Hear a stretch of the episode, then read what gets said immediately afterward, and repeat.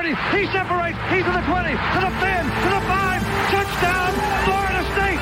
Warrick got up third down. Weinke looking Weinke. Wants to throw the knockout punch to Warrick. Warrick open. Touchdown. He does a touchdown. He did catch it. Touchdown, Florida State. Oh, Peter Warrick. How'd you do that? Herman Whitfield on the left side. A hole to the 30. Herman Whitfield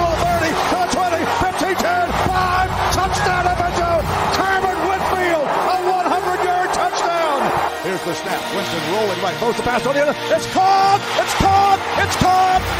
For the end zone battle. Coleman. Touchdown. We're doing it for everybody. We're doing it big all over the country, all over the world. And I'm proud. I'm proud to say I'm a Florida State Seminole.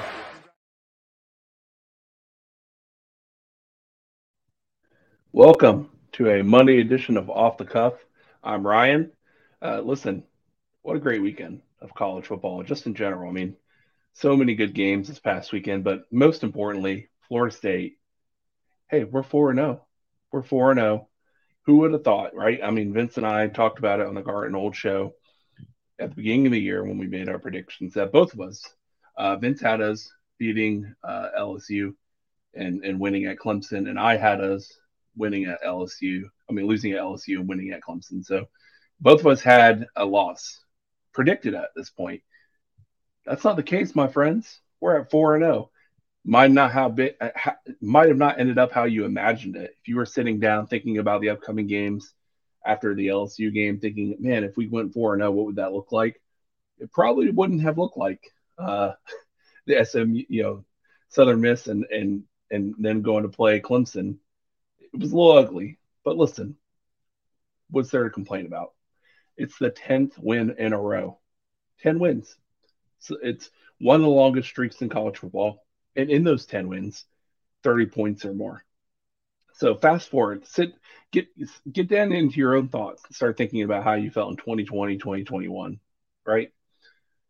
You would have killed to, to be scoring 30 points a game and be 4 0 in a season with wins over LSU and Clemson. If you go back to last year, we have wins against LSU, Clemson, Oklahoma, Florida, Miami. I mean, these are good wins against rivals, against big teams in big conferences. So 10 in a row, 4 and 0 this year, looking looking like a positive year. And listen, Virginia Tech in two weeks, it, it's it's going to be hopefully a more lopsided game. We want that. We want that. I think all of us as a fan base right now, we want that one game where they come out from quarter one to quarter four, where they just lay it on the team for all four quarters. Right? We all are waiting for that.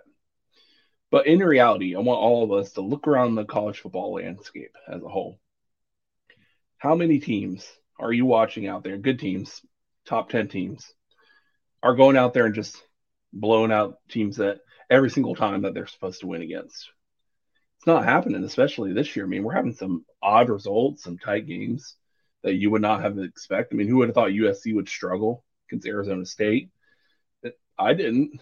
You know, who who would have thought that uh, Ohio State would uh, pull out a win the way they had to pull out that win against Notre Dame? So it's no different for Florida State. I think as fans, we get locked in this mentality of uh, Florida State somehow out the outlier, right? We should be just blowing out everyone because we have all this talent. When in reality, it's college football, man. These bunch of 18 to 20 year old kids they're out there, they have emotions, they have ups and downs, and we have to be prepared mentally for that. We we talk about it all the time on the Garden Old shows. It's a lot different to imagine 4 and 0 just on paper and how you'll feel. And then when it actually happens and what the games look like, or even if you lost, what the game looks like. It, it, it changes your feeling in the moment. So I get that. But I do want everyone to revel in for at least a week. You know, we can reset and start talking about problems next week going into the Virginia Tech game. But this week, this week is the time to get on Twitter and rub it in fan bases faces. You know, trash talk to Clemson fans and all the other rival fans who predicted us not going 4 0 and, and being overrated. Now is that week. Go trash talk. You know, enjoy one week, a bye where you know that you are 4 0, you are a top four team in the country, and, and, listen, for all of you worried about us dropping a spot in both polls this week, this week, it doesn't matter. We all know the only poll that matters is the college football playoff poll, and that doesn't come out until week six. So let's get to six and zero. Oh. Let's lock in our college football playoff rankings, and, and none of us will have any problem with that.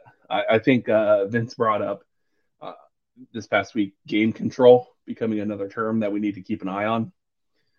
I do think that it applies to, to the Clemson game. A lot of people were surprised to see uh, Florida State drop in the polls, but look at that game.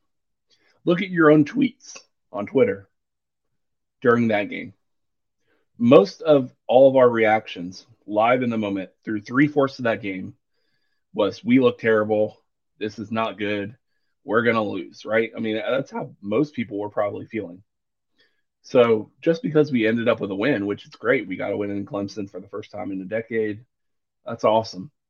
It doesn't mean that it eliminates all the problems that people saw on the field when they were watching that game. A win is a win, but it does matter how you look in those wins. I mean, we've seen ugly wins and we've seen blowout wins. And if you want to be considered the number one and number two team in the country, you should have gone out and put a number on Clemson. You have more talent uh, overall, like a better, well balanced team you had a better, in my opinion, a better offense, a better overall defense. So I really believe that if, hey, if you're a mad today that we dropped in the polls, well, Florida State could have taken care of business a little quicker, could have looked a little bit more impressive. So uh, it's fine. Just keep winning and it will take care of itself, right? We don't have to worry about it. It will take care of itself if you just keep winning.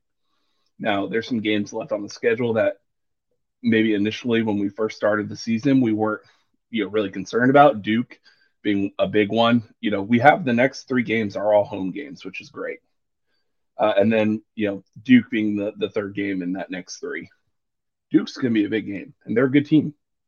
I mean, they beat Clemson, and it, in my opinion, they probably uh, beat them a little better than obviously than we did score wise. So it's gonna be a big one. Uh, Miami, hey, whether or not you believe that's a real record right now of them being undefeated or or it's a lot of them beating up on inferior teams and their best win being against Texas A&M, which is, eh, uh, I get it, but they're still undefeated. You got to give them some credit. And even Florida looked better uh, two weeks ago. I know they didn't look great over this weekend, but you're, you're going to have some games where you're struggling. So just keep winning, no matter what, and you'll get where you want to be.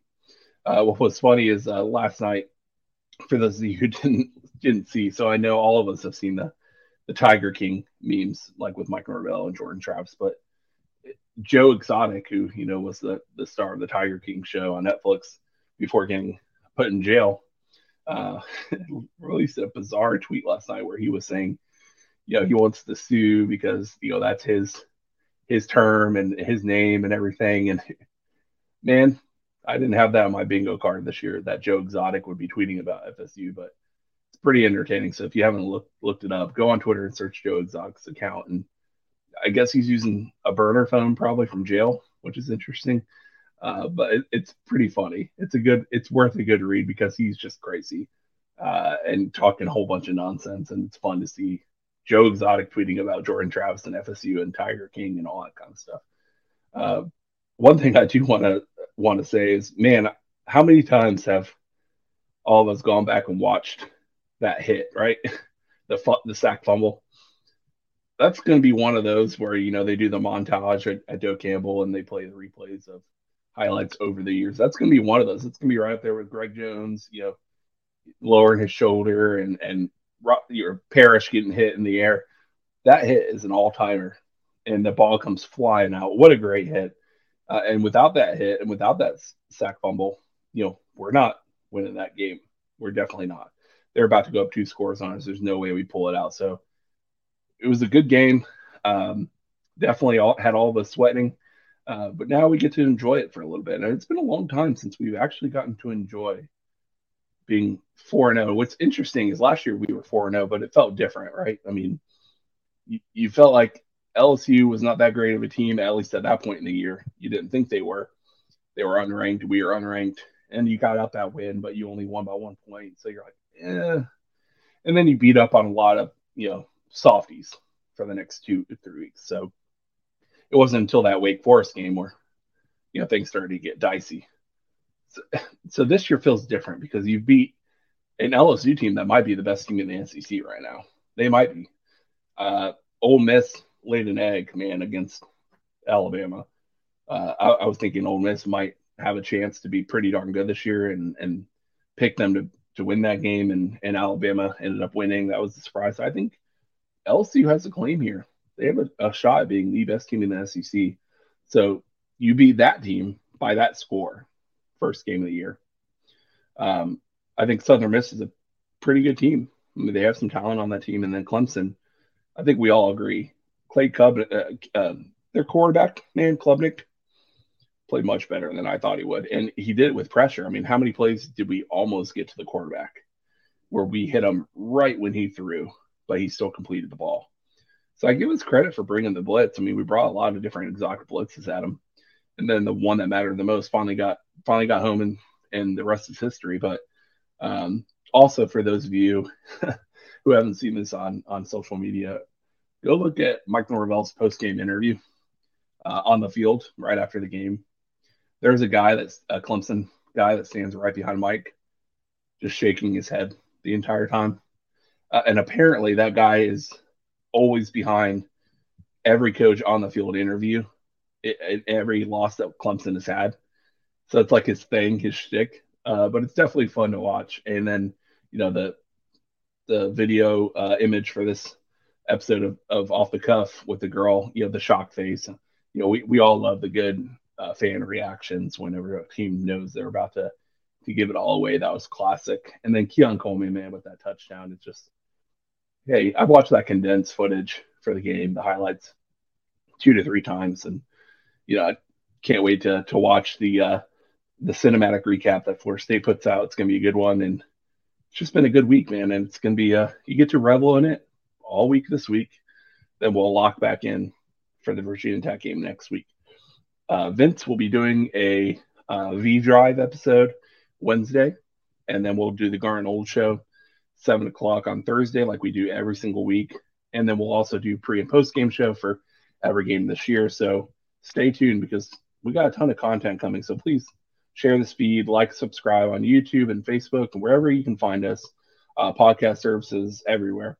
Um, you will get at minimum, at minimum, three shows a week, usually five if it's a game week. So a lot of content, a lot of good stuff coming your way.